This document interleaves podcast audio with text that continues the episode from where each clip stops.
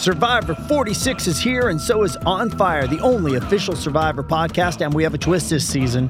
The winner of Survivor 45, Dee Valladares, will be joining us every week. We're going behind the scenes of the biggest moments, the how and the why things happen, and the strategy and analysis you can only get from someone like me, a Survivor winner. Listen to On Fire, the official Survivor podcast, wherever you get your podcast. This episode is brought to you by Hyperice, the leader in advanced warm up and recovery technology. They have tons of innovative products, like Venom heated wearables to help soothe sore back muscles, Normatec compression boots to speed up recovery and increase circulation, and Hypervolt massage guns to improve mobility. Loved by athletes like Naomi Osaka and Erling Haaland. Try them yourself. Get 10% off your order with the code MOVE at hyperice.com.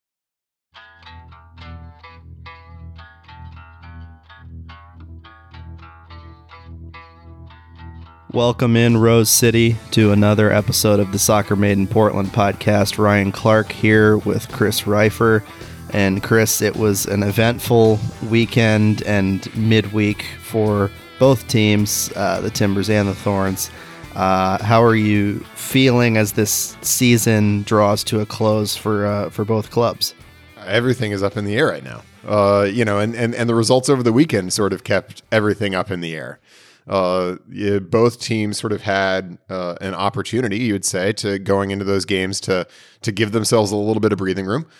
Uh, the Thorns, I thought, played very very well uh, and and did find the goal to go ahead and looked like they were uh, on the verge uh, of doing just that, and then they gave up a last minute equalizer. The Timbers were sort of on the opposite end of that end of that experience, where they did not play particularly well. They weathered some storms, uh, and and they kept it within within a goal.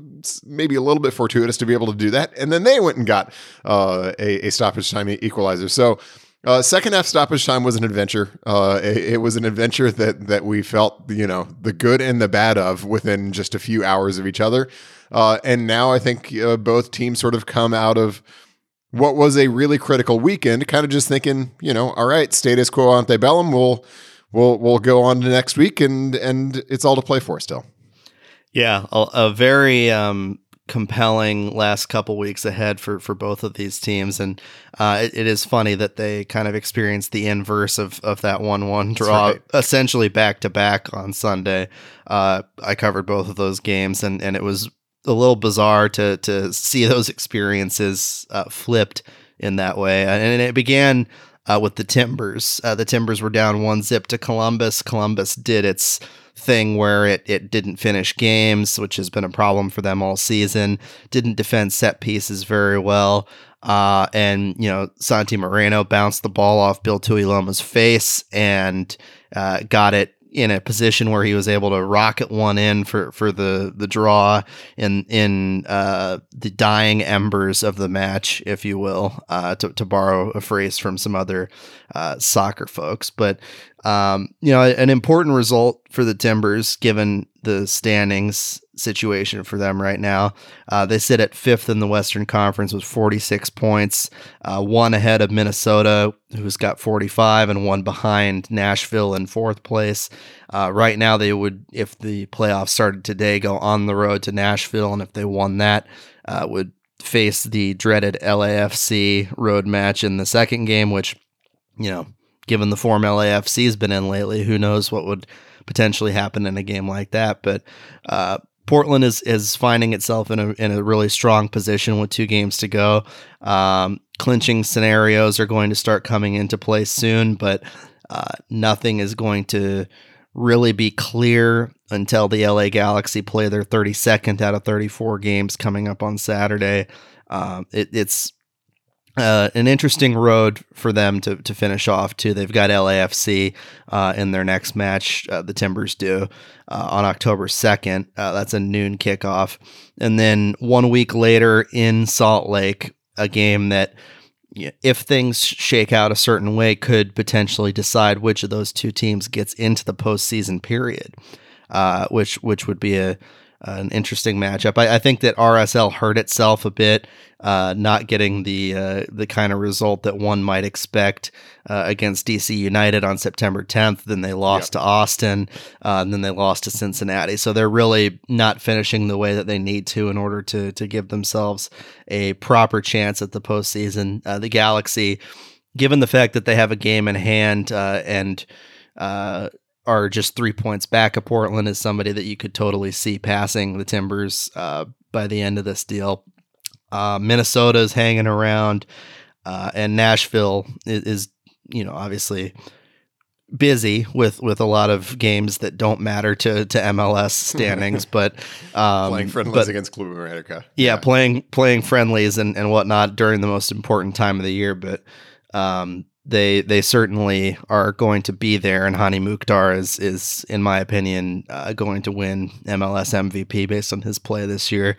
Uh, yep. Driussi would probably be another one that would be in contention, but I, I think it's it's definitely going to be Mukhtar once once everything shakes out.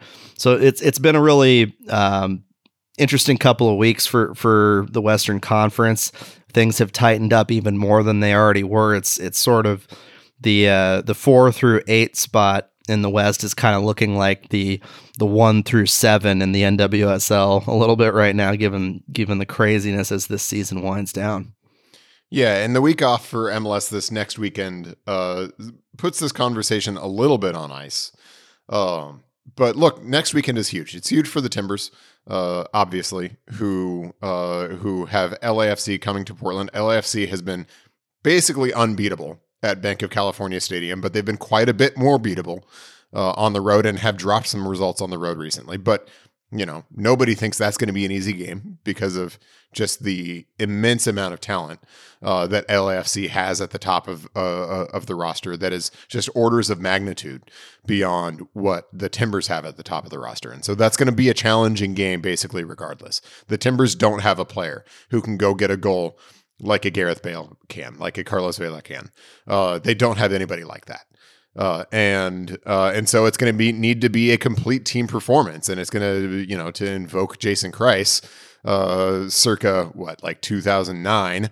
Uh, it's going to have to be the uh, the team is the star moment in order for the Timbers to get a result. And looking ahead to that weekend, it's it's a really critical weekend for the Timbers to win that game because everybody else around them has pretty easy games. Nashville is has Houston at home. That's going to be, you know, I mean, no game is a kickover, but that's pretty close to a kickover.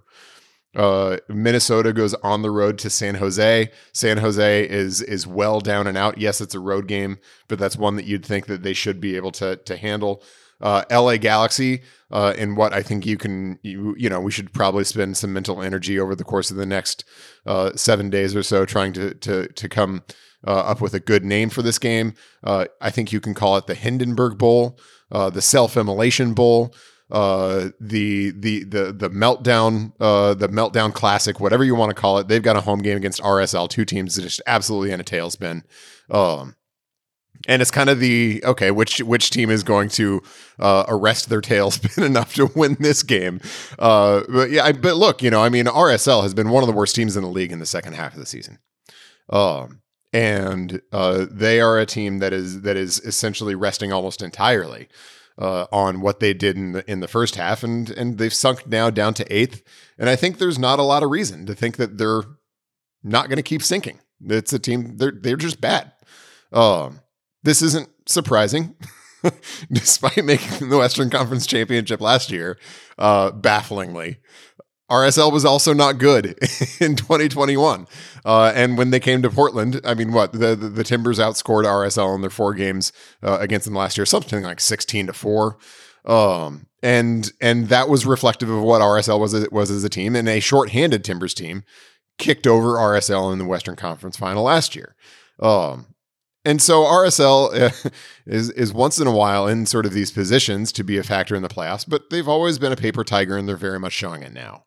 Uh, frankly, I think you can say a lot of the same things about LA Galaxy right now too. Uh, but nonetheless, it, it, it's pretty easy to see all or most of the teams around the Timbers in the playoff race taking full points next weekend. uh, which just makes it that much more important that the Timbers, who have a much more complicated match uh, against LAFC, it just makes it that much more important for the Timbers to find a way to do the same. Uh, and if they do, then I think the Timbers probably feel pretty great uh, heading into decision day at the aforementioned melting down uh, RSL team. Um, that that may well even be out of playoff contention by then. It's easy to see uh, if results go the way they do. RSL, uh, if the Timbers take full points, if RSL loses at LA, uh, and if Minnesota wins, RSL's done. Over. They don't hold the tiebreaker. They can't hold the tiebreaker against LA Galaxy.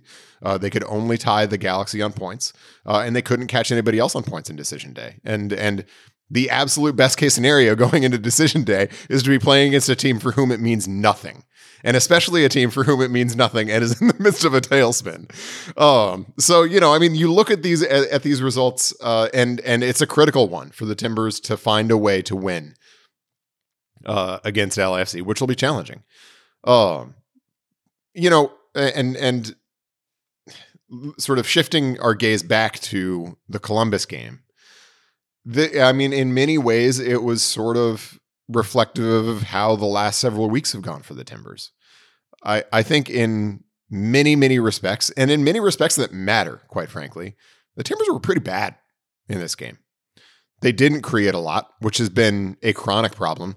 I guess technically they did score their first goal from the run of play in about a month, um, because because that's the Santi's goal in second half stoppage time uh, was from the run of play, even though it was kind of a weird game state because the Timbers were, you know, I mean, Bill Tuiloma was in the box. They were throwing everybody forward to try to find that goal. So it wasn't sort of like a, we created a goal from like, you know, genuinely the run of play, but technically from a statistical perspective, I can no longer say they haven't scored a goal from the run of play in a month. Yeah, no, I, I had that written into my story before I had to massively rewrite it once uh, once Santi hit that goal. Right. It was like it was like this is what happens when you don't you know score out of out of a set piece and you're this Timbers team. It's it's it was How what we saw. How else yeah. are you going to do it? They they they did not have anybody that was even really much of a threat throughout the game. Yimmi Chara had the best chances of anybody. And how do chances go when they fall to Yimmi Chara? They they don't uh, they don't go in the goal. Guy hasn't scored in like what eighteen games or something like that. Yeah, it's it's it's He's been a, a struggle for DP, him, and he hasn't scored in like half a season. Right, and and that's one of the issues that this team is absolutely going to have to address this offseason. You you did your uh, tweet with the uh, player A, B, and C, and and him being the one with uh, zero goals and five assists. You know, good for him notching a few assists, but also you're an attacking DP. Right? In the last so, 15 games, that's that's that's nothing to hang your hat on if you're an attacking DP. Yeah. Um, and it's not like he has been a consistent danger man with those assists. Frankly, I was a little bit surprised when I went when I went and pulled together those numbers. I was like, ah, five is more than I remember. Yeah, uh, it seemed generous. Over the last, yeah, no kidding. Um, I mean, you compare him to some somebody like Santiago Moreno, who has been a you know one of the Timbers. He and Eric Williamson are. If it's not going through them, it's not going through anybody. Um, right now. And uh, and you know, I mean, he he has uh, he doesn't quite have have as many assists uh, over that time as as Santi, but it's close, and I was closer than I expected it. Um, but yeah, so player A, who uh, I guess I, I, I guess I can just you know pull up pull up the tweet so I can accurately characterize it instead of instead of just mischaracterizing something that I've already said. Um, but player A was Santiago Moreno, uh, and uh, and and you know he he's got uh, six goals and five assists uh, over his last 15. Player B was Yimmi Chara, who has zero goals and five assists over his last 15. Uh, and player C was was Yaroslav Niezgoda, who has four goals and two assists over his last 15 games. Right, and and those uh, those goals all came within like a three game stretch, if I That's remember right. correctly. And, and since yeah. then, it's been you know it's been the Atacama Desert of uh, of of scoring from the. Well, they just don't put them in really either. Yeah. And, anymore. I mean, they, they've just gotten to a point. Um, Gio has where he after the KC game, he just kind of stopped pretending, right? Like he he was like, okay, you know, Van Rankin, you're never going in, this and experience is over. And uh, and Niezgoda, you're you're gonna come in maybe for like the last 20 minutes max. Uh, but even then, you know, we have other options like Marvin Loria that we can throw in there and then shift some guys around. Uh, and, and Asprilla has been, has been good. So like, you know, you, you got to just kind of roll with him, even if it's, you know, the only option you have, and then you know Fogaça has been injured, so you haven't really had had the extra option. And I agree that that Asprilla deserves a lot of credit for the work that he's put in over the last several weeks, but he's not a striker. I mean, you know, we, we we see it now. We've seen it before. Um, this isn't a role that suits him particularly well, uh, which isn't a, a, a, knock on him. It's just not. I mean, he's he's a winger, right? Um, and and so you know, I mean, it's not a role that suits him particularly well. But he's he's you know he's done everything that you could reasonably ask of him. But the fact that you have a DP striker who can't get in the starting lineup when his only sort of kind of roster construction competition for that spot, Felipe Mora, is out for the season. Um, and has basically been supplanted in the lineup by a guy who's a winger. Um, and frankly, who until recently, when he's found, you know, opportunities to uh to make a difference on set pieces and the like, really hadn't even been having a great season in his own right. Um, the fact that that Niezgoda can't win that starting spot, that's all you need to know. I mean, that's all you need to say. Yeah, it doesn't bode well for him for the offseason. You know, that this is this is not us reporting this information, but but I I I feel confident generally in terms of uh not being in the picture next season. Uh, same, same goes for Van Rankin, who was signed through the remainder of this season. Uh, it it is difficult to imagine those two guys in the picture, and and I could see them keeping Yimmi, but restructuring his contract to a point where they can reopen that DP spot. Um, don't ask that, don't ask me how to explain though. that. Yeah, yeah. I mean, I, I think that'll be challenging though because his transfer fee was about six and a half million dollars. Uh, and it was pretty significant, and that's going to be amortized over the, the, the length of his contract for purposes of salary cap uh, calculations. And it's just really hard when you have a transfer fee that, that's that high, assuming what's been reported is accurate, and I have no reason to believe it isn't. Uh, it's really hard to figure out a way to get out from under those th- that that salary cap burden and to get him under that that sort of uh, max TAM threshold. Maybe there's a way to do it. I haven't seen it. I don't know what it is. I think his contract is guaranteed for next year. I think that's previously been reported that he's not among the players for whom there's an option. That would be sort of the one way. Uh, but generally, yeah, correct. But generally, you know, if you've got a six and a half million dollar uh, transfer fee, and you've got uh, four years guaranteed on the contract, that six and a half million dollars for cap purposes is going to be spread over those four years. So that's about 1.6, 1.7 million dollars right there in cap hit over four years. Plus you have his salary on top of that. And what the max TAM threshold right now is like, it's like 1.7, right? And so like you're there. What are you going to do? I mean, he's locked into that DP spot over the, the guaranteed term of that contract. Um, and if you buy him out, you can't resign him. And so I, I think it's, it's, it's really difficult. Um, to see a way where the Timbers would be able to. Maybe there, maybe there's there's some wizardry to be done um, where where they could do that uh, for for 2023 that that I don't see. But sitting here, uh, knowing what I know about MLS rules, I don't see how it can happen. Uh, Is there a way that they could they could tick Sebastian Blanco's contract down a little bit to make yes. it easier? Okay. So so Blanco is capable of being his. I think his his contract, his, what they resigned him to, is uh is sort of at that max TAM threshold or a little bit under it. So conceivably he can be bumped down. But the and to to free up a DP spot. But and here's the big but uh is if you do that then because the the Timbers have 3 U22 initiative players, one of the DPs that they would sign has to be a young DP, which means I think under 23 uh, although I'd have to go back and, and, and refresh on that.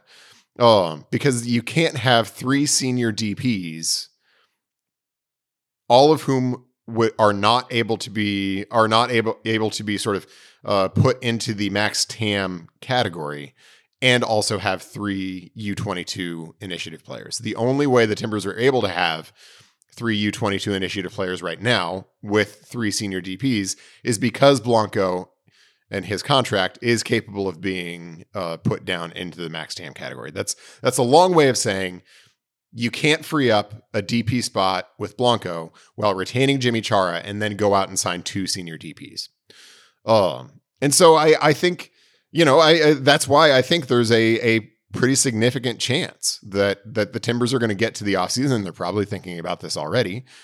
And if they feel like they want to go get two senior DPs, which they should, that is that should be the goal to find a way to do that. Because you look at the other pieces on this team, Santi Moreno, Eric Williamson, you, you, you can go down the line. This is a team that can compete if they've got quality at the top of the roster. And so they should be going and looking for guys who are plug and play game changers. Um, they should be looking for for a striker, a DP striker who is a plug and play game changer. They should be looking for another DP attacking midfielder, whether it's somebody who's going to play in the middle uh, or who's going to have a little bit wider starting point, uh, who is going to be a plug and play game changer. And typically, when you're doing that, you're not going to be looking for a guy who's 21, 22 years old. Uh, and so they yeah, should I be think looking a, num- for a number DPs. 10 yes no a number Yeah. 10 would be would would be the ideal like starting point you know you can and then obviously the striker is major too Yep. And and you know, especially especially especially given uh you, that it's going to be a long difficult path back for Felipe Mora. Um with some uncertainty at the end of that long difficult path back. Uh I think I think it's a no-brainer. Uh, with respect to the striker, but given that they the goal should be for them to go get two senior game-changing DPs the, the this offseason, I think one of the things that they have to be looking at is whether it is possible to move on Yimmi Chara. And that is a really fraught proposition for a few reasons, not the least of which being you've got a club legend whom who at you know the age of what 36 37 now is still playing at a an extremely high level in central midfield who you would like to be the kind of guy who you say you are here as long as you want to be here um uh, who is his brother. and how is that going to work? Uh, I, I I know nothing. I have no inside information whatsoever about how that dynamic is, but you can see how it would, at least in theory, be fraught. Um, and you, there's just the more practical consideration of the fact that it's often hard to move a guy at Yimmi Chara's age and at his performance level, which is not super high um, and at his salary, uh, it's sometimes hard to move a guy like that on. Um, and so I think the Timbers need to figure out how they're going to do it. And I imagine they are already figuring out how they're going to do it, and they're they're they're making plans and they're figuring out how it's going to go. But I think that's a that's a high order requirement for the offseason. Because as when you look at that Columbus game, there just weren't chances to be had there. They weren't sharpening them. They weren't ripening their chances. I think they defended generally pretty well. I don't think it was a it wasn't a shooting gallery in front of uh, Ivic's goal by any means. Um, I think the Timbers stuck in that game against a Columbus team that has some really legit attacking talent. Uh, Lucas Zelarayan and and, and Cucho Hernandez are are two really really really good players. Um, and they've got they they've got other guys who can hurt you. Kevin Molino did, uh, and and I thought the Timbers managed that overall pretty well, and and that kept them in the game, and it kept them in a game in which they weren't creating almost anything, and what they did create was falling falling to guys who can't finish. So yeah no it's it's it's definitely the priority for the offseason those those two positions. Uh, it, it you you can't continue this way. It's it, it's not like this this stuff that we're talking about is new. These are issues that we have been discussing since pretty much the beginning of the season. The lack of a true consistent threat in the attacking third. I, I think that your most consistent threat lately has been Santiago Moreno, and he's a guy who's just really coming into his own. He's not somebody that is an established superstar type player for in MLS. He's he's coming into Louis his playing own. pretty close to it. He's he's know, getting there. Yeah, I Six think goals, next five year assists over his last 15 games. That's that's pretty dang good.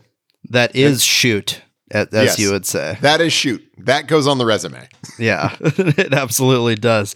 He uh, he's a guy that I think next year could absolutely explode and and you know come into a, a star type role. So you know you're talking about you know signing two senior DPS. Uh, I think that with a guy like Santi in the picture, you could get away with one senior DP and then maybe a, a big money younger guy uh, that can you know compete with Santi for for being that kind of second star type of player because he he he has proven that he's he's got the ability. So But you want the elephant in the room on that one? what's that, Chief? Has he played well enough that some Bundesliga club or La Liga club or somebody like that is going to come calling for him in the winter? I- If I was one of those clubs and, and and I had five, ten, maybe maybe more dollars that I wanted to spend on a uh, a positionally flexible, young, creative attacking player, yeah, he'd be on my list.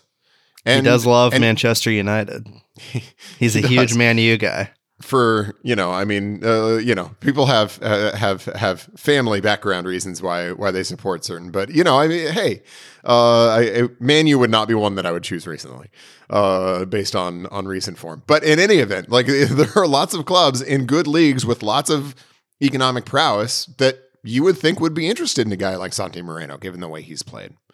Um, and e- even notwithstanding all of the other circumstances around them, the Timbers need to be aggressive in entertaining offers like that when they come in for players like Santi Moreno. Um, that is really important for the long term health of the club.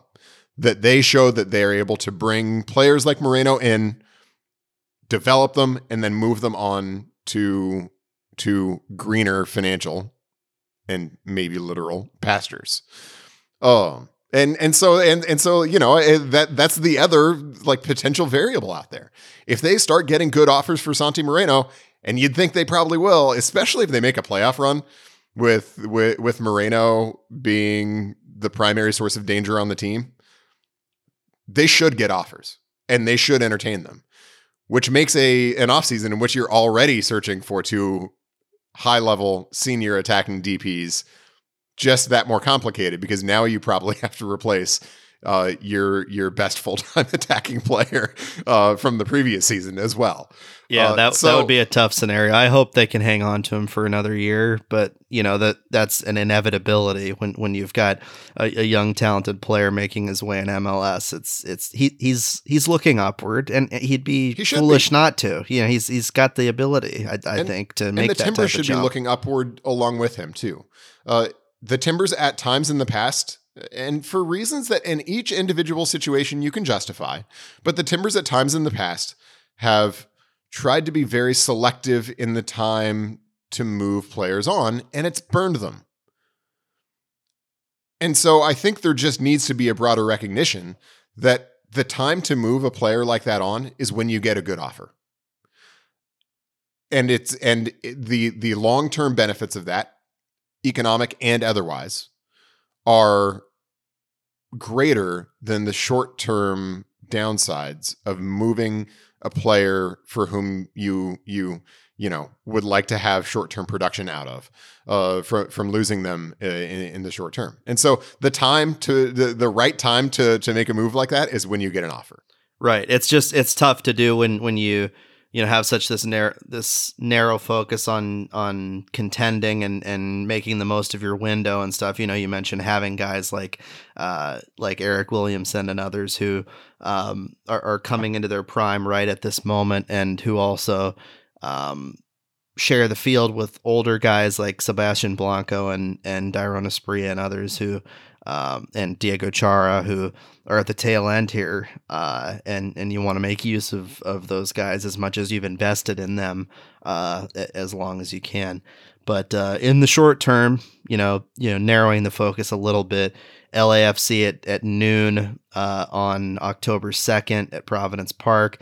That game's on ABC for people who uh, cannot make it out. Then the Timbers finish the season off at Real Salt Lake October 9th, 2 p.m. Pacific time. Uh, that one will be on Fox 12 Plus. Can, can we zoom out on the Timbers real quick before we move on to what I think is a more important topic in the Thorns? But just yes, zoom out. absolutely. Um, because I, I, you know, listeners to this podcast and and followers on Twitter and the like will not be uh, surprised to find out that I have been quite pessimistic about this Timbers team, even notwithstanding the recent results.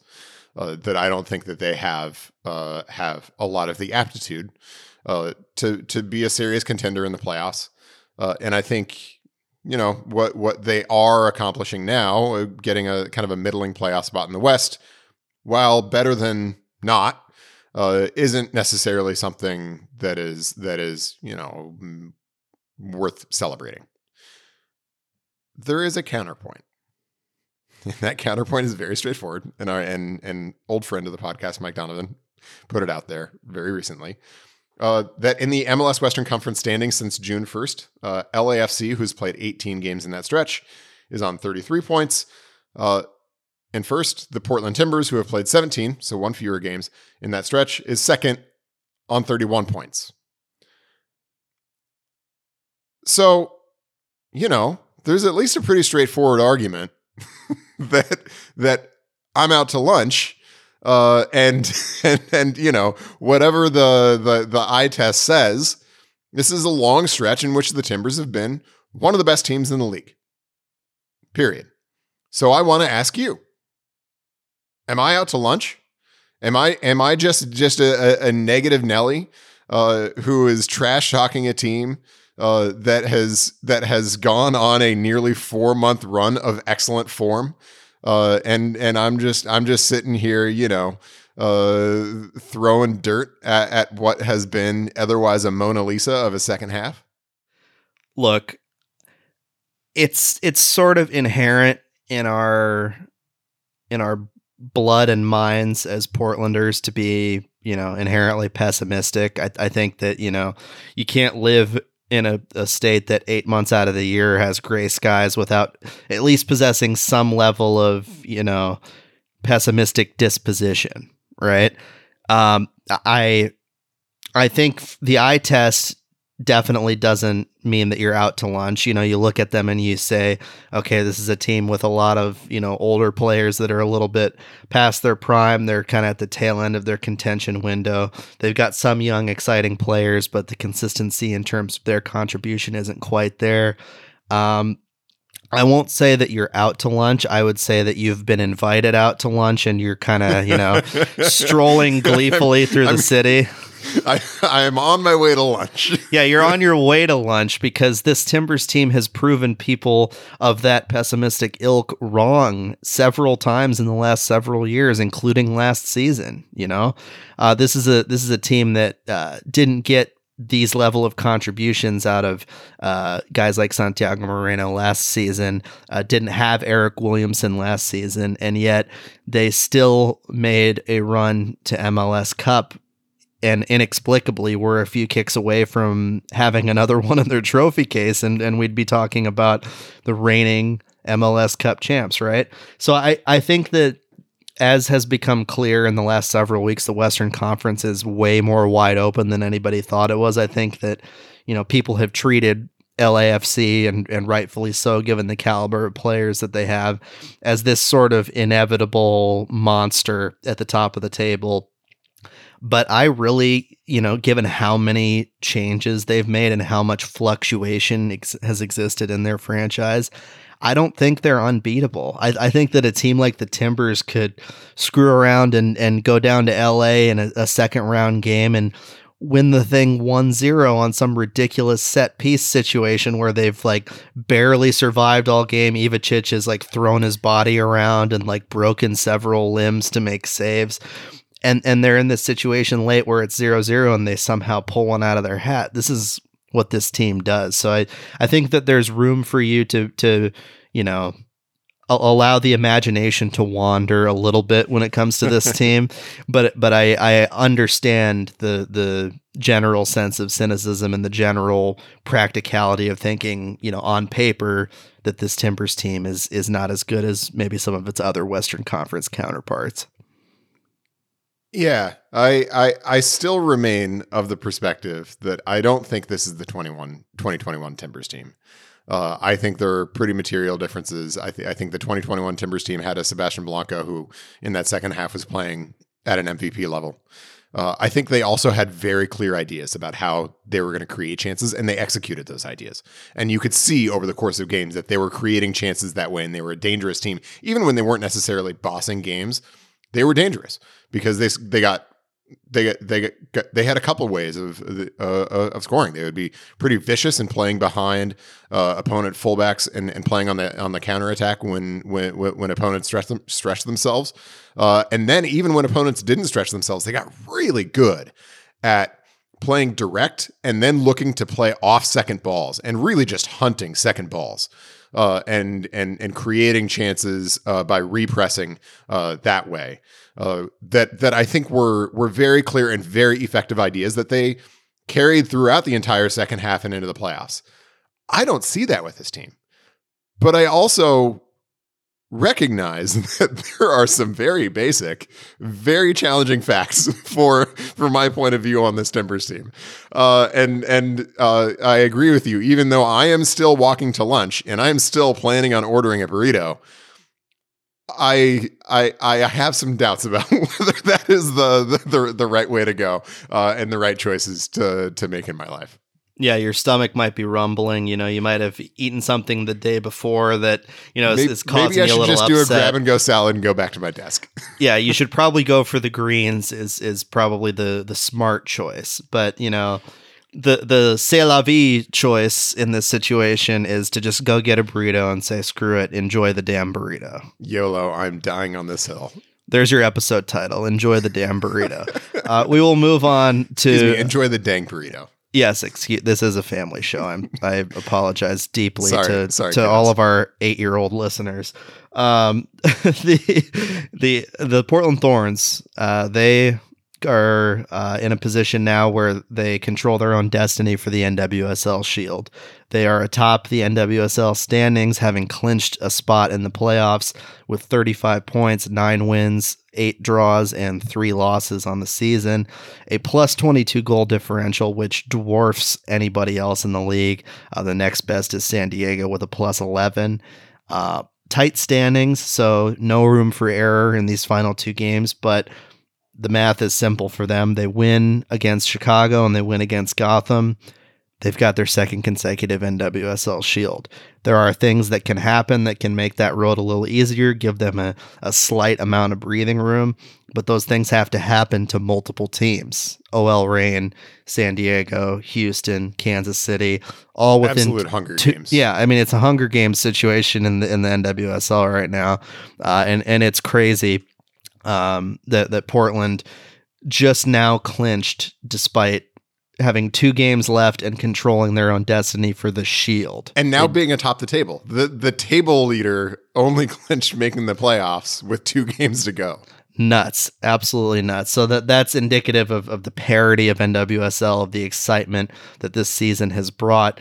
Uh, I don't think that necessarily translates to playoff results, though. I think it's exciting as far as um, you know who's going to be where as the season winds down. But I, I do think that you know the the Portland team that, that we've seen, San Diego, and then to uh, a lesser extent, OL Reign and Kansas City.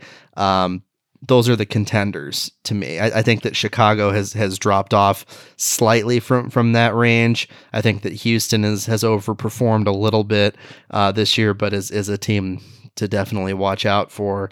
Uh, and then Angel City's hanging around there too, uh, but they don't have Christen Press, so that they, they aren't really the full version of what they can be.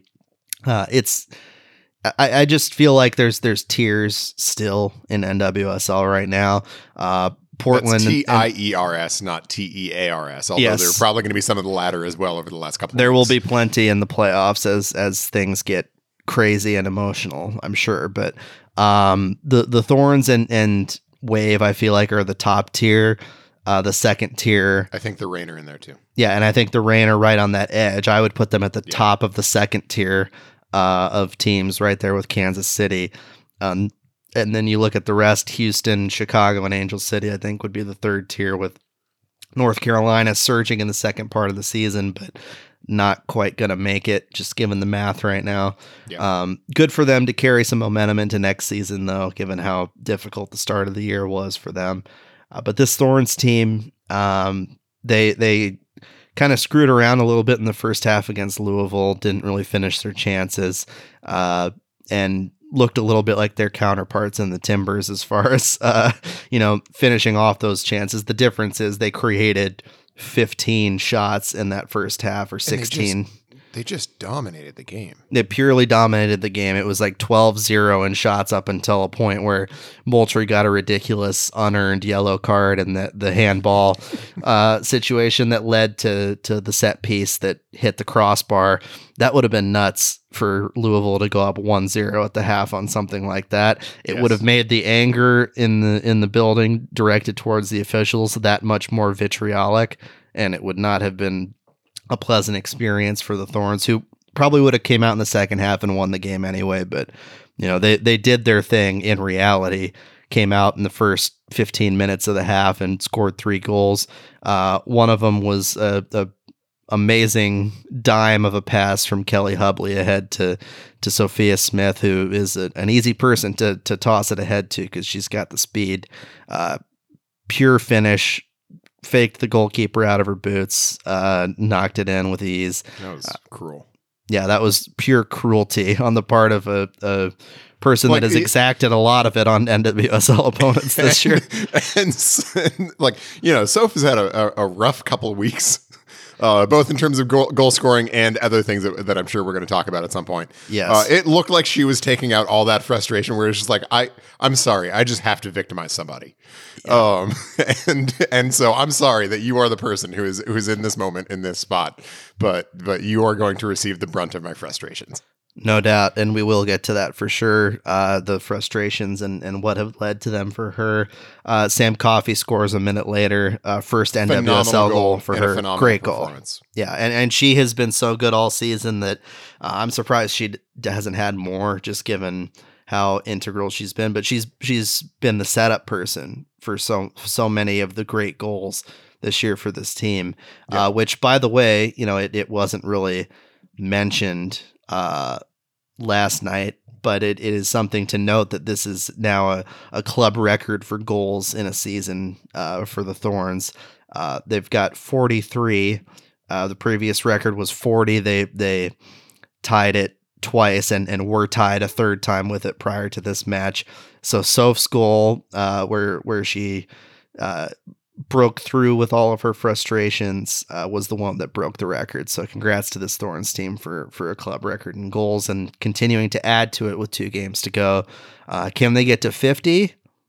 We'll see how Gotham yeah. Uh, Let's Go- see how that game goes. If, if, Gotham decides to show up or not is de- the dependent factor just, there. Just set the league record for consecutive losses, Gotham, I think. Yes. Yeah, they're in the dumps. So that's a nice one to have as your little cushion at the end of the season, but also makings of a trap game. So, you know, you got to be careful. Don't screw around.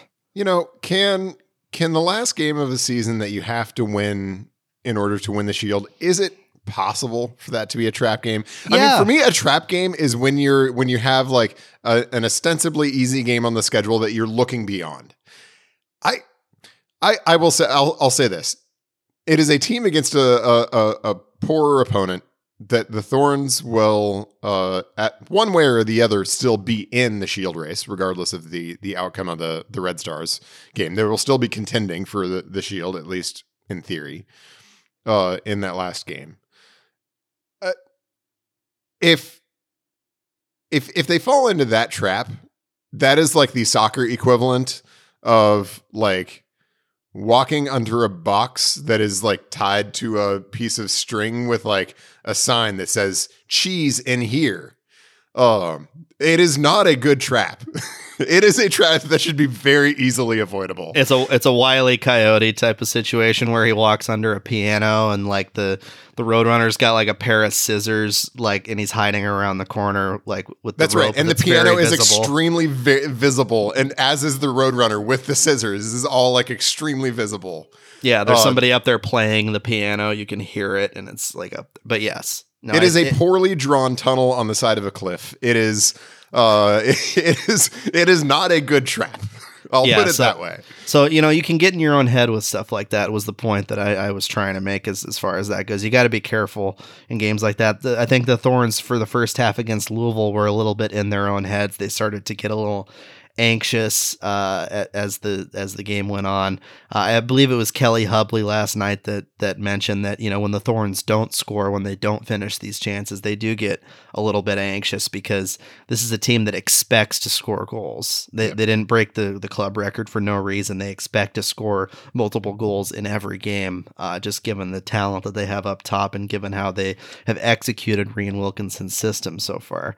Um, but that Chicago game is the first one on the schedule for the Thorns. They've got to play them on Sunday, uh, 1 p.m. Fox 12 Plus and Paramount Plus, and then um, October 1st they finish up in New York uh, at Red Bull Arena against Gotham FC.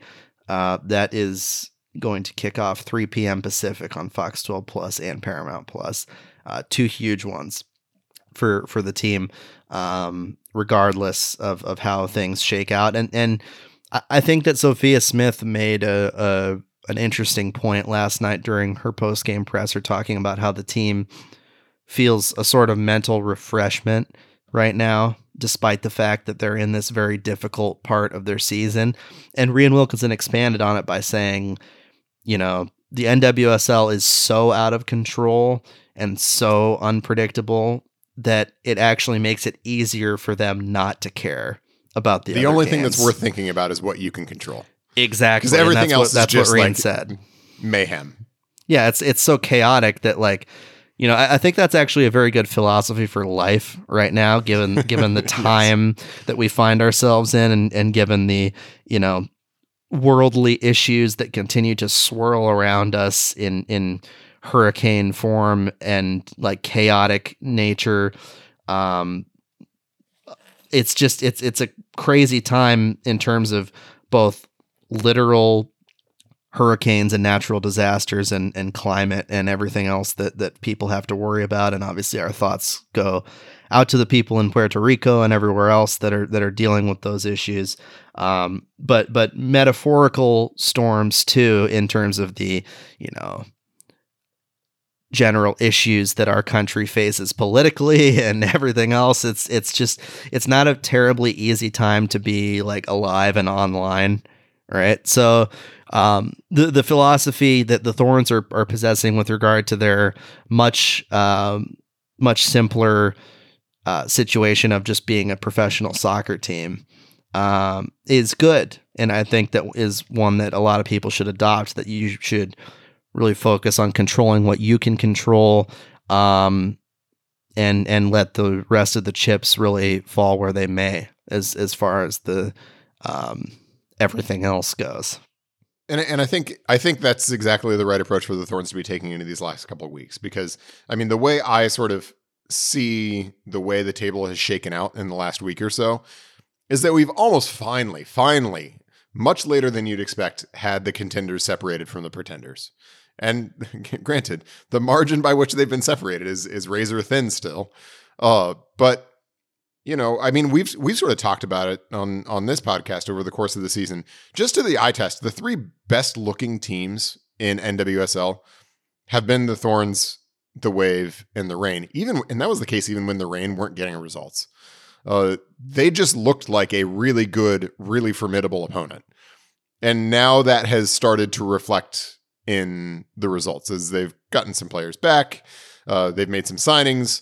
Uh, but they've also just started to get some of the results that they've that that you know they missed at they were missing out on earlier in the season.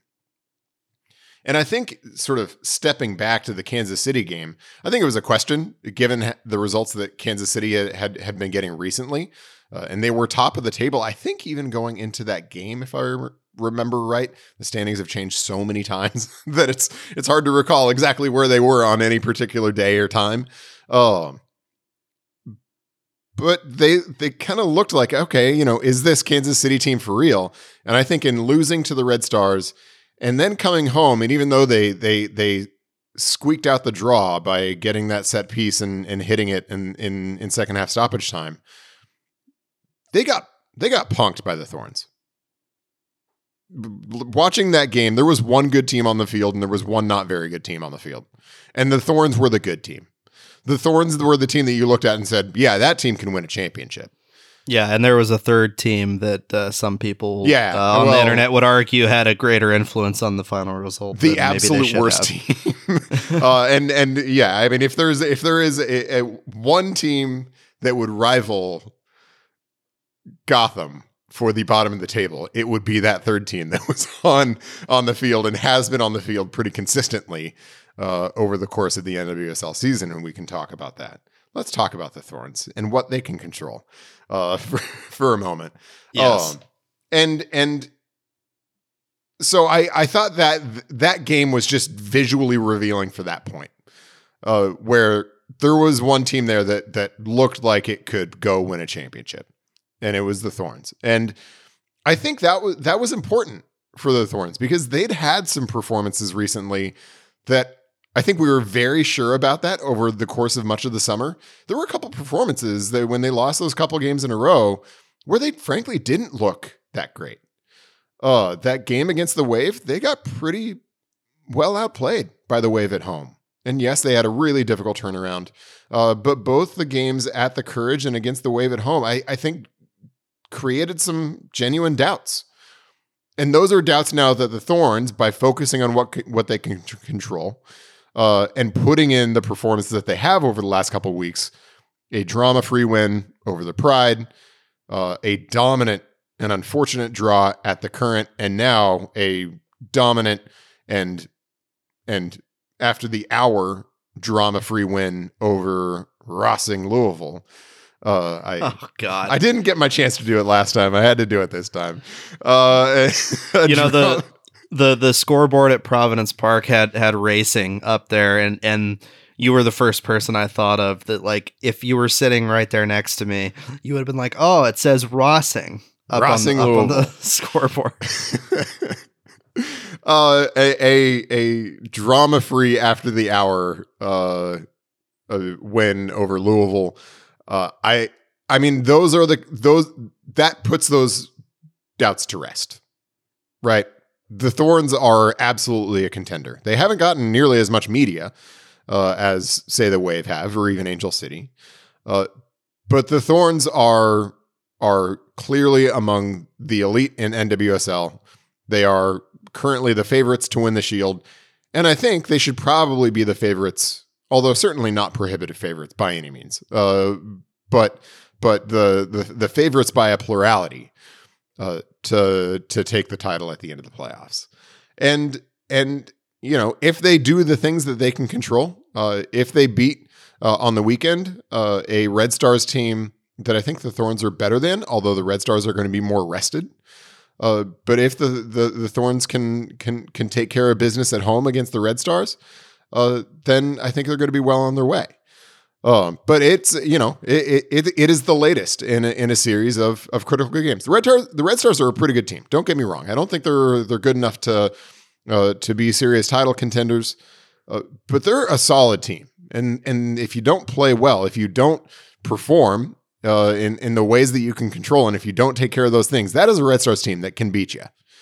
I'm not sure Louisville could no, but definitely but not. the Red Stars can. Uh, and so and so you know I I think the the Thorns ha- have to do it. But look, I mean, you see the the performances out of Sam Coffey. Her, I I spent a lot of time last night against Louisville watching Coffey because I think she she was just brilliant in the game. And the thing that just and there are lots of things that that I think make Coffey a very exciting player for the Thorns going forward, for the women's national team going forward, uh, including the tempo with which she plays, which is just great. It's awesome. It's exactly what you want to see from the six. That she has very clear ideas about where she wants to go with the ball. She does it quickly. She does it precisely. Um, the tempo with which she plays is great.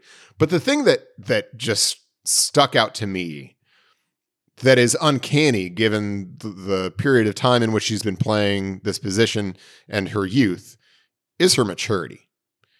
She is a mature, smart number six.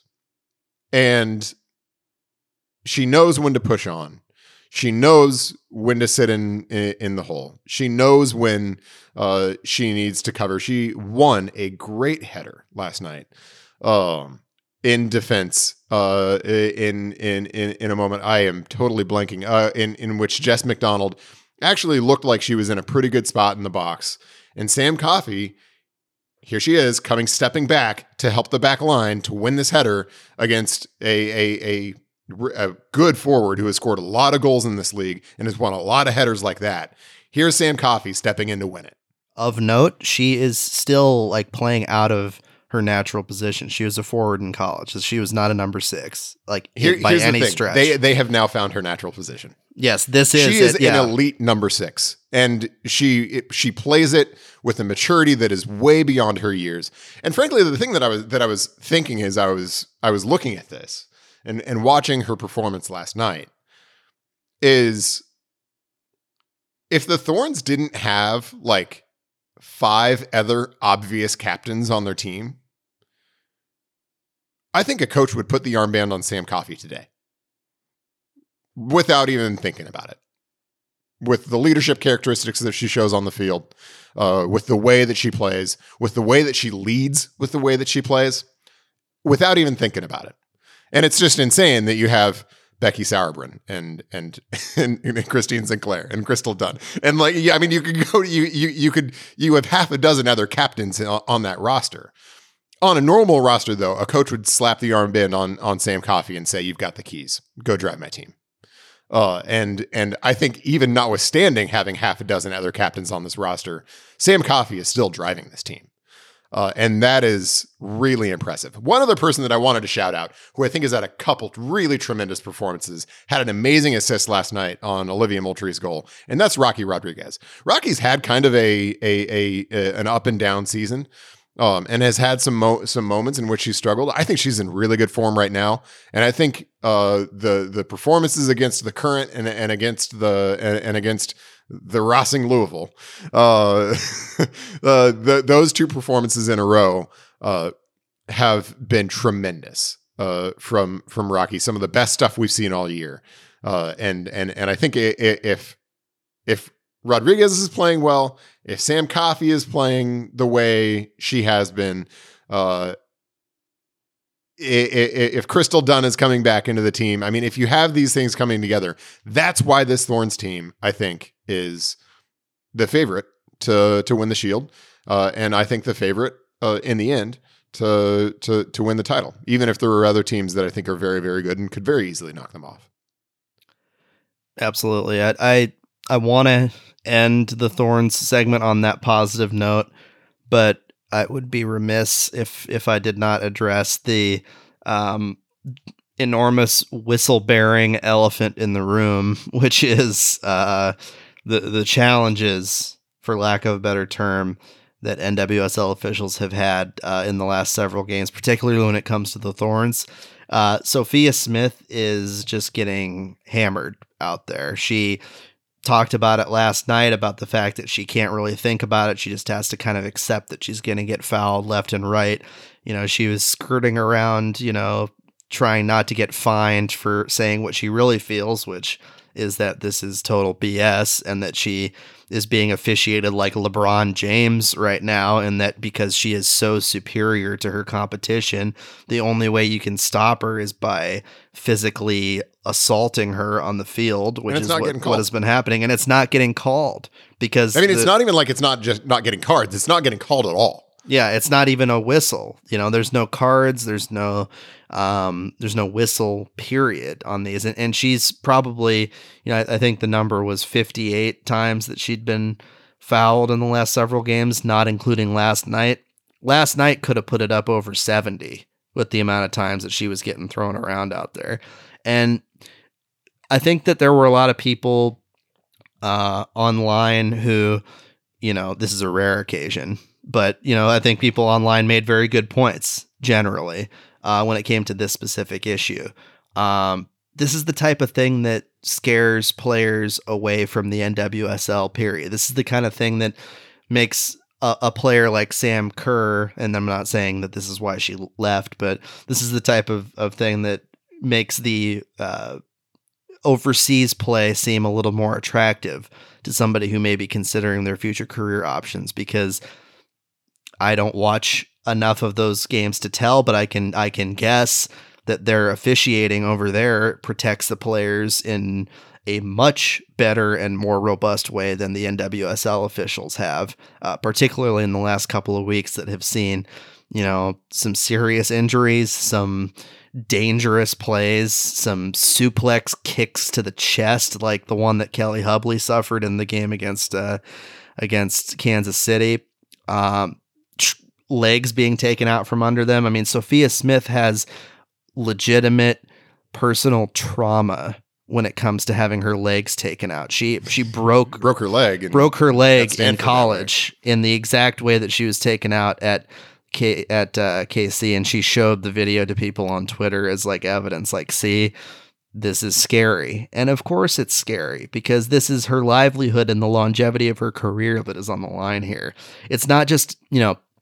I think that referees generally have have the right moral perspective of you know people need to get on refs less and not dog them as much in life generally. I think that's more of a problem in like youth sports and other areas where the stakes are nowhere near as high and people just need to freaking relax. But when it comes to, you know, people's lives and livelihoods and the safety of the players in a growing league that is trying to maintain its popularity and continue to capture the hearts and minds of fans, uh, you're not helping yourself by having officials that are just completely in dereliction of their duty in these last several weeks. the so you know going going back to the current game the foul on smith that should have been a penalty she was through on goal um that i mean it was a, a clear cut penalty. Got to be called. Every every time. Clear cut penalty. Um you know it's also denial of an obvious goal scoring opportunity. Uh, there's a good argument uh, and and and i actually appreciate there were a couple folks I, I i made the point that i thought it was it should have been DOGSO red. Uh the way that the the new relatively new i think it's a couple years old uh no double whammy rules of if it's a if it's DOGSO and a penalty uh in if there's a genuine play on the uh if there's a genuine soccer play they only give yellow uh, the way that's being interpreted, it sounds like that probably should have been yellow instead of red. Uh, but frankly, I mean, it was it was a hail mary tackle at best. If it was a genuine soccer play, it was only barely, uh, and it, it's a tackle that that is very rarely going to be successful, uh, and and you know was a, an obvious penalty, totally uncalled, nothing doing. The the suplex kick to Kelli Hubly, the kick to the sternum, basically, uh, I think is something that high that is anec- an anecdotal instance of something that is a huge and chronic issue in NWSL. I I, I tweeted a stat that was wrong. Bad, bad twittering from me. I said it's okay. You, you, you're you're more allowed to make mistakes like that. I, look, I I'm am. an amateur. I just I just Yeah. like sit on my couch and tweet things. You're just some Uh, guy. Yeah, just some guy. I tweeted a stat that was wrong. I tweeted uh, that there has only been one straight red card issue issued in all of NWSL this year, and I was wrong. There have been zero. The one that I thought was a straight red card was actually a second yellow. There have been there has not been a single straight red card issued in NWSL this year. Like, just sit for a second. I'm going to be silent because I want you to just sit for a second and think about that. That shouldn't happen. Zero straight red cards issued in an entire season. Every team plays 22 games, right? Well, we're up to 12 teams. so, like, do the math 22 times 12 divided by 2. There have been that many games. I'm not going to do it now because I'm a lawyer. I'm terrible at math. There have been 132. That's no 22 times 12 divided by 2. Yeah, It's more than that. it's Is that right? Okay, maybe it's right. 132 games. I, I like like like I said, lawyer, terrible at math. yeah. Uh, 132 games in NWSL this year. And there has not been a single straight red card issued to any player in any of those games. These are full on professional, adult, competitive soccer games. Zero straight red cards. There's no flipping way that that's right. Yeah, there's no way. And I- it- like, like there's these are professional competitive athletes that are playing hard, and that's not to say that like that.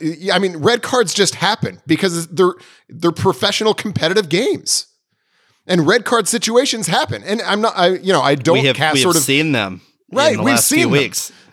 I'm not casting moral aspersions on, on on the people who commit these red cards. There's just an unavoidable number of them that just happen in this environment. 132 games with zero? And this isn't the first season that have had results like this. Where you've had one or two straight red cards issued over the entire course of a season in the entire league. No flipping way is that right. And I think if you're at the NWSL office, if you're with Pro, you've got to be looking at this saying there is something really fundamentally wrong with the way these games are being called.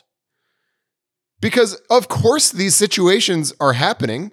There's nothing about women's soccer that makes it so that red cards never happen at all.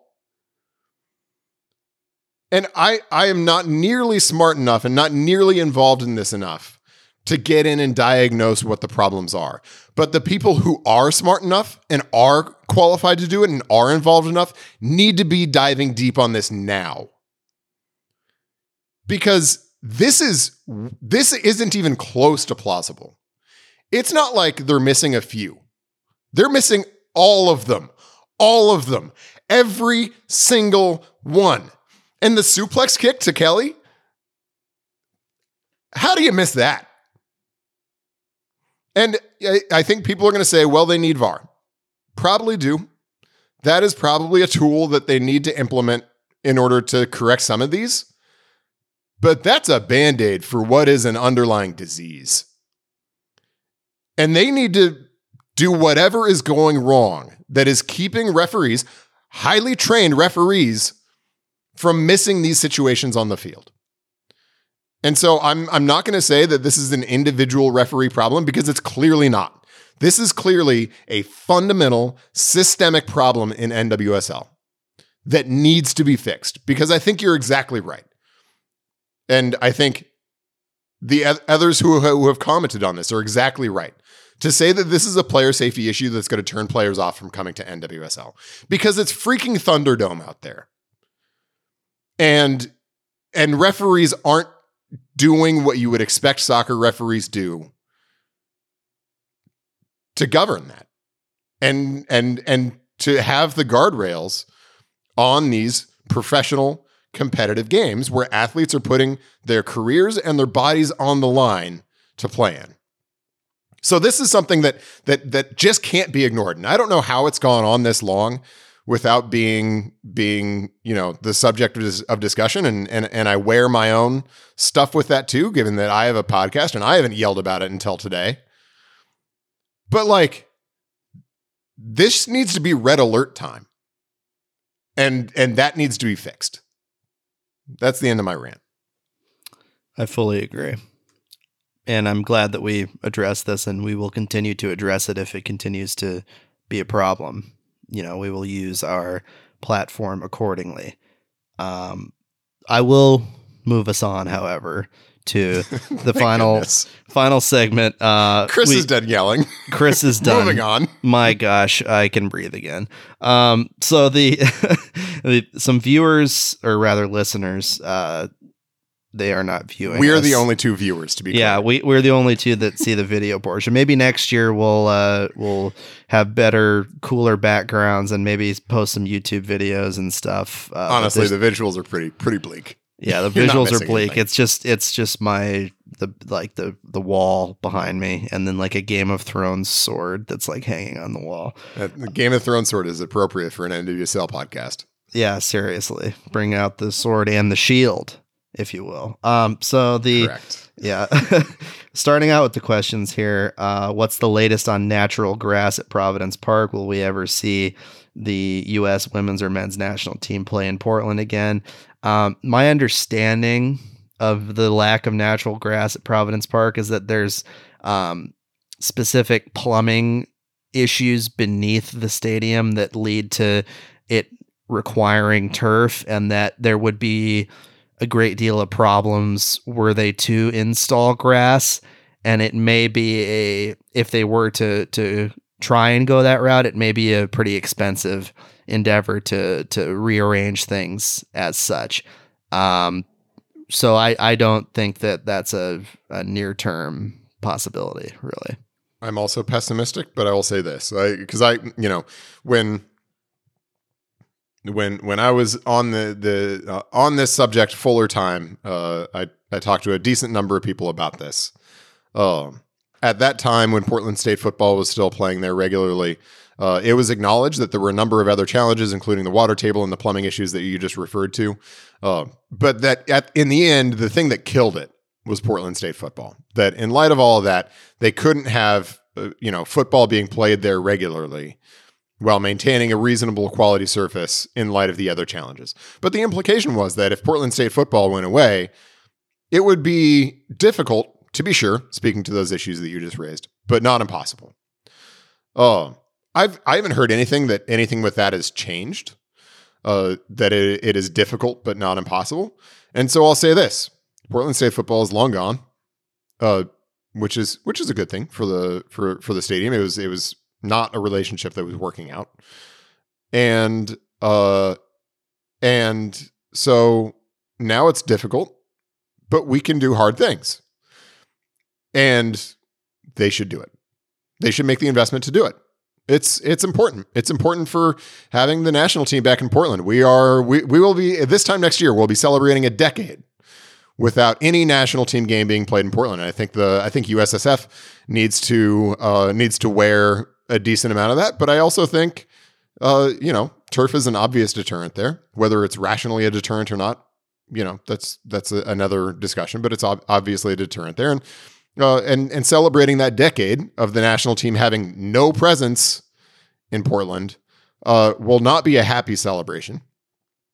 And I also think it's it's it it is just it, it's it's a preferable surface.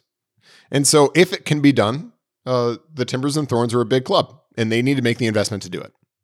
Definitely. Uh, next question was about your tweet regarding the three indispensable elements to playoff success being, you know, solid defense, very good DP play, and quality on set pieces. Uh, someone asked, uh, what is the larger offseason need? Strengthen defense, like an upgrade for Mabiala and then a replacement for JVR? Or is it those improved DPs? And I think I know your your answer to this question. Yeah, I mean the answer is why don't we have both kind of thing. They probably do need to go out and get another center back, uh, but that's it's a lower order problem. Uh, I think when you look at the way the Timbers have defended it over the course of this this last half of the season, there have been blemishes, but it's it's not been bad. They've been solid. Uh, so I don't think that's the area of weakness. It's the DPs. That's yeah. that's where the Timbers are, are, in the bottom third of the league of production in that category. I think that's uh, that's ultimately the delimiting factor uh, in terms of the Timbers' uh, likelihood of uh, of uh, of success in the playoffs. And so that's that's the the one that really really needs to be solved. And is it possible to do both financially in your probably is estimation? I, I mean, okay. you know, in theory, if if they move on from from Yimmi Chara and if they move on from Jaroslaw Niezgoda, going out and getting two DPs is a salary cap neutral move. Uh, so you know, if they're also going to be moving on from Mabiala, who makes a decent amount of money, there should be a, a, a, pocket of money in which they can go out and get another center back, you know, who who would who would not be a frivolous cap hit. Uh, so you know they need to do make those moves well. And yes, it's going to be a very busy offseason. Uh, but I think doing both is is possible. Uh, it is though just a lot, frankly, to have on the technical staff's plate uh, to to to accomplish over a relatively short time. This is a question that I was not going to um, address, but I'm just going to do it anyway. Uh, with you're like Chris is in a spicy mood. Let's let, let let's give him something. Yeah. Uh, you might might not want to speak on this, but I will. Uh, with Robert Sarver uh, selling the Suns and Mercury. What would it take for MLS to force Merritt Paulson to sell the Timbers and Thorns? Uh, I can tell you, MLS is nowhere near at a, point in my understanding where they would make Merritt Paulson sell uh, the, the, Timbers. They don't really have jurisdiction when it comes to the Thorns, but um, Merritt Paulson and Hank Paulson have deep, long standing ties in Major League Soccer, uh, particularly Hank, who is is a very influential individual, and Merritt is one of the most influential owners with a strong relationship with Don Garber. Uh, he's not going to sell the Timbers, and he's not going to sell the Thorns either. Uh, none of the you know issues that are very real and very prevalent off field uh, that this club has faced have have risen to the level where that is is really a consideration. If, if what would it take? Uh, it would take more serious issues than um, even have already occurred. It would take a, an additional level of um, transgression from the club and, and from somebody like Merritt Paulson specifically for that to occur. Uh, right now, that is in my understanding, really not a distinct possibility. Yeah, I'll I'll leave comment about the the timber situation, I have to leave comment about the timber situation to you and others. Uh, I will only say, uh, thank goodness that Sarver is going to sell that team. Uh, that is that is important, and for the NBA, it's also important for sports. Right move. Definitely something that was, you know, shocking that that was not the the initial uh, push by the NBA, but you know, public pressure allowed that to to continue to happen, and and good good on the NBA players for raising their voices uh, to to make sure that the right thing happened there. Uh, when will NWSL implement uh, VAR? We just talked about that a little bit. Um, hopefully soon, because that'll help out the uh, people who are clearly struggling with uh, with their eyeballs and the the using of them and the the the blowing of the whistle and everything else. Um, what do you think about Marvin Loria as a wingback? I, I think that he's he's done well. I, I think he's somebody that you can trust in that position in the same way that you you can kind of envision um, you know, Dairon Asprilla was was kind of in that type of spot here and there. Santi Moreno's played ton. Santi Moreno has done a lot of that. Um, I, I, think that Moreno would be better served elsewhere. Yes, yes, uh, yes, yes, yes, yes, yes, But but yes, I I I I like Marvin next year as somebody that could be a relatively consistent contributor there. The question is, you know, where does he fit in? Yeah, I think there's there's a little bit of development that that probably needs to be done there in order to have him comfortable as a wingback on on you know a more regular basis. Uh, but just sort of generally with Loria, I think he's done a really nice job this year of proving that he can be a really valuable, flexible piece for the team that can come in, that can play a couple different roles, uh, and that can be, you know, a solid contributor off the bench. So good on him for for carving out his role. I, I think he's the kind of guy that you would look to and, and say you want on the roster in 2023. Definitely. And, and last question that I'll touch on here that I got from a couple of people. Uh, they were asking about Christine Sinclair's role with the Thorns and what that should look like going forward. Should she be in the starting 11? Um, I think that what Portland did last night against Louisville was the right approach. Bring her off, a ben- off the bench as a kind of super sub. Uh, I think that somebody like Moultrie, like uh, Hina Sugita, um, th- those players are are really able to fill those roles well. Rocky Rodriguez is another one that has, as you mentioned, uh, is in great form.